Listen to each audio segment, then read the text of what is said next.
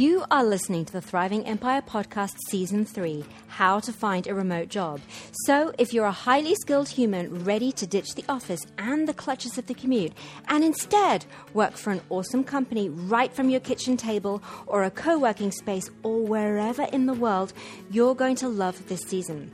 I've created the ultimate resource bursting with actionable tactics and tips for finding a remote job, as well as a smooth transition to the remote work style so that you can enjoy more freedom and flexibility in your work and in your life.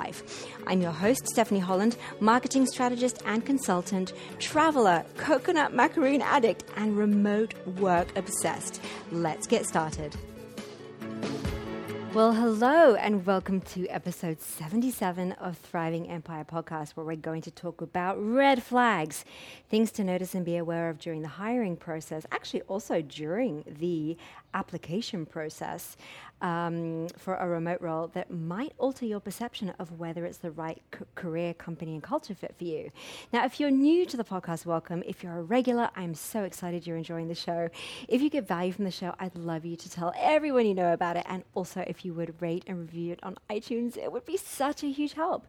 And don't forget, you can work with me one on one. I offer 30 minute remote career consults where we put together a bespoke remote job search strategy, especially for you. Just head over to stephanieholland.co forward slash career consult for more information and to book. And after we meet, you are going to know how to position yourself as the ideal remote candidate. You're going to know the top five places to look for the right remote roles for you. And most importantly, you are going to feel 100% confident to apply and kickstart your remote career trajectory.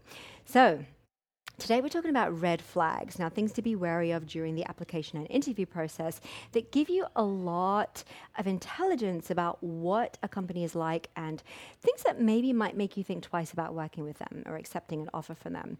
Now, most concern organization and respect, which are two essential factors and qualities essential to both the candidate and the hiring team, and very much a two way street. Now, you are going to have your own red flags to add as you go as you kind of commence your remote career search and trajectory, you're going to notice things that signify problems later down the line and you're going to start making mental notes of them. But I really encourage you to make like actual proper pen and paper notes with them so that they're cemented in your brain and there are things to look out for in the future, much like in a real human relationship. Now, these are my red flags. I'm really happy to share them with you so that you have more criteria against which to assess whether a company is a right f- culture fit and career fit for you in the first place. Now, during the application process, you want to know, well, you, you want to see whether your application is acknowledged immediately. Now, if a company has a system in place that sends you an automated response, or a real person reaches out to say, Hi, we got your application, that's a super good sign. Now, when companies have systems in place, whether manual or automated, it shows that they're really dedicated to the hiring process and will likely move through the stages efficiently and effectively. Now, one caveat for the automated response is this that the hiring process might feel very impersonal and slightly more corporate. Now, they might screen people old school, kind of Unilever, Mars, you know, old school Procter and Gamble style, looking for specific keywords to add you to a yes or no pile, which I'm not really fond of because that means they're looking for skills and not people. Now, I'm talking specifically about companies that use a system like Close.io, where every single stage of the hiring process and all communications are automated and impersonal. Now, look, this might mean the company that you're applying to is just bigger and more organized, but y- that you might be more of a cog in a bigger wheel. Or it might just mean, on the other hand, as well, that the company is very, very serious about systems and processes and their hiring process, reg- regardless of size. But uh, just putting that out there for you to think about. Now, you also want to notice is your application acknowledged at all? Now, on some job specs, they clearly state we will only respond to successful candidates. And I choose to steer clear of these jobs and don't put together an application in the first place because, look, it takes time and energy to put together an application. And I want to work within a company that acknowledges each and every application and a company that doesn't allow 3,000 applications to flood through.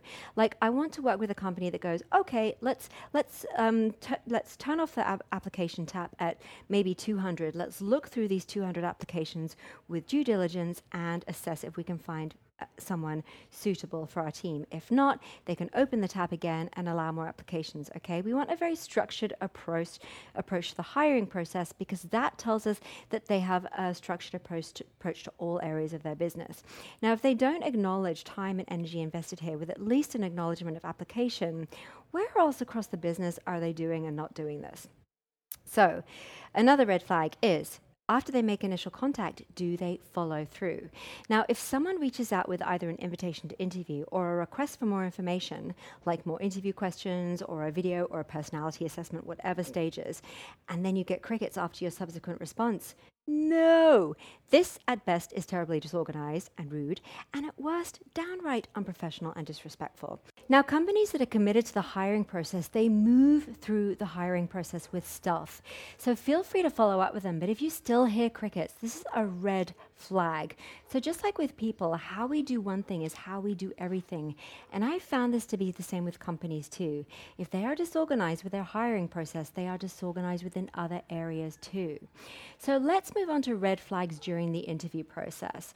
Does the hiring manager or hiring team show up on time for your interviews? Big red flag. Now, showing up early or on time is the most important first impression a company can make on me. If they show up late, or God forbid, not at all. They don't respect you or your time, and this reflects their people policy and company culture. If they message you ahead of time with plenty of time to request a change of date or time, that's totally fine. Sometimes there are mitigating circumstances, but last minute, that is no bueno. Also, you want to notice do they ask relevant role related and remote work related questions during the interview? Now, I have never been asked an inappropriate question during interview. I'm really lucky that every interview has been filled with role and remote work related questions. Part of the reasons I love interviews so much is that I'm really good at guiding them, and that's why I do a ton of research about the company and come armed with questions and knowledge that help steer a conversation rather than, rather than an old school interview per se, because it really helps to avoid the boring, unimaginative, que- uh, unimaginative questions like, tell me about a time when you demonstrated X, Y, Z. Oh my God, seriously.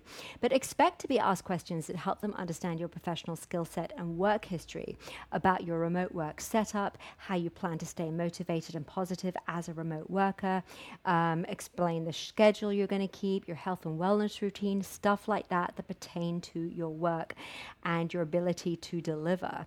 Any questions about anything that make you feel uncomfortable or that you feel is inappropriate is a red flag, full stop. Now, so let's talk about red, uh, red, flags during contract negotiations. Do they change the terms of the agreement or contract prior to signing? Now, this happened to me recently just after agreeing to join a team. I accepted the verbal offer and I was so excited because it was a small team looking for their first marketing hire in a new market that I would really love to gain experience in. However, they wanted to change the deliverables and the time frame within uh, which I delivered, which completely violated everything we had agreed to over the two conversations. Now, if companies are not clear or transparent about the work that needs to be done within the time frame within which it needs to be done, this signifies chaos. If the goalposts are constantly changing, you won't know whether you're coming or going, and you won't be clear on your deliverables, and you won't be clear on whether you've done a good job, and you'll have no way of meeting, yet alone exceeding expectations. So I withdrew from the contract negotiations as this was a huge red flag for me. Also, do they change the salary when it comes to signing the contract? Now, again, this happened to me recently. They indicated a salary bracket on the job spec, the higher end uh, of which I was satisfied with. Now, when it came to the offer, they offered eight grand less, claiming that in actual fact, because of their business model, it was as high as they could possibly go. And they justified it as you know, saying that it's the largest salary in their tiny team so far.